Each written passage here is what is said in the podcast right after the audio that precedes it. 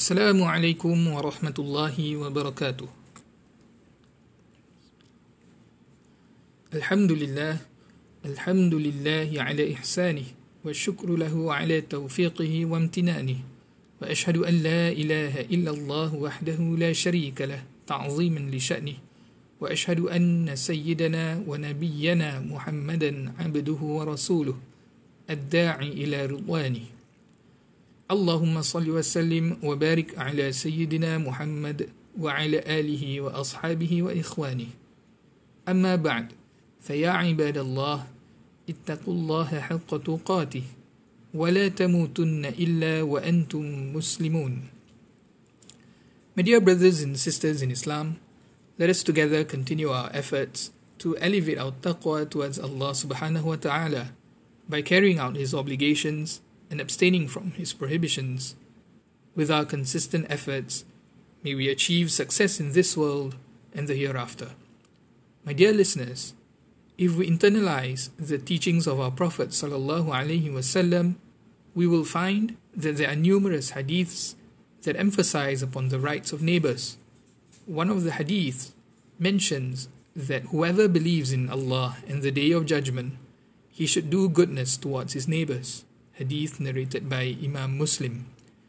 There is also a hadith that states, He is not a believer whose stomach is filled while his neighbor goes hungry narrated by Imam at Tabarani. The rights of neighbors are highly important as they are mentioned in the Quran along with the commandment to worship Allah and not to commit polytheism. This implies that fulfilling the rights of neighbors is an important command that should not be neglected. Allah says in Surah An-Nisa verse 36 أعوذ بالله من الشيطان الرجيم واعبدوا الله ولا تشركوا به شيئا وبالوالدين إحسانا وبذي القربى واليتامى والمساكين والجار ذي القربى والجار الجنب والجار ذي القربى والجار الجنب والصاحب بالجنب وابن السبيل وما ملكت أيمانكم إن الله لا يحب من كان مختالا فخورا. صدق الله العظيم. Which means and worship Allah associate nothing with him. Be good to your parents to relatives to orphans, to the needy, to neighbors near and far, to travelers in need, and to your slaves. Verily, Allah does not like whoever is arrogant, boastful. My dear brothers and sisters, a holistic understanding and appreciation of our religious guidance will allow us to realize that preserving all types of communal relationships is heavily emphasized in our religion. Our religious guidance requires us to cultivate in ourselves the spirit of caring for one another, caring for our family members, our neighbors, the environment, and the community. Indeed, perfecting one's faith does not only depend on our relationship with Allah subhanahu wa ta'ala, as He also values our relationship with others, including our neighbors and community.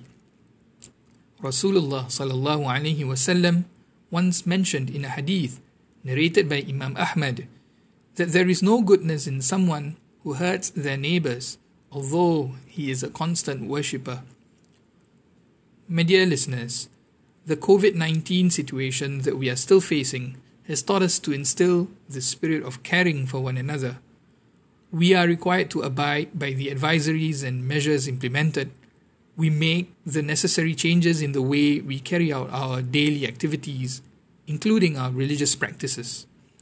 In addition, we have also started taking the vaccines to protect ourselves, our family members, and the community. This is part of our efforts in overcoming this pandemic.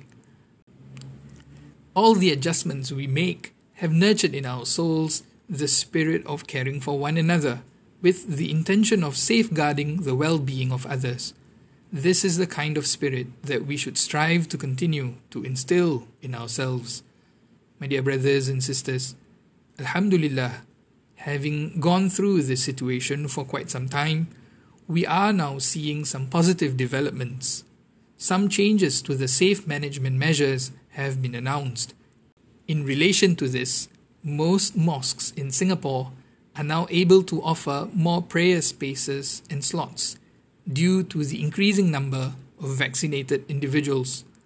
We should therefore play our part in encouraging those who have yet to take the vaccines to quickly do so, especially the elderly, in order to ensure that they are protected. This is because when one is vaccinated, it acts as a protection for them, so that if they are infected with the virus, especially the new variants, they would be more capable of fighting against the infection and would not experience severe or life threatening symptoms that would require intensive treatment. This will then lighten the workload of our communities healthcare system. It is part of our efforts to protect the welfare of our neighbors and also the larger society. May Allah subhanahu wa ta'ala grant us strength to continue our noble efforts as well as our role in contributing towards the harmony of our community, society and country. آمين يا رب العالمين. أقول قولي هذا وأستغفر الله العظيم لي ولكم فاستغفروه إنه هو الغفور الرحيم السلام عليكم ورحمة الله وبركاته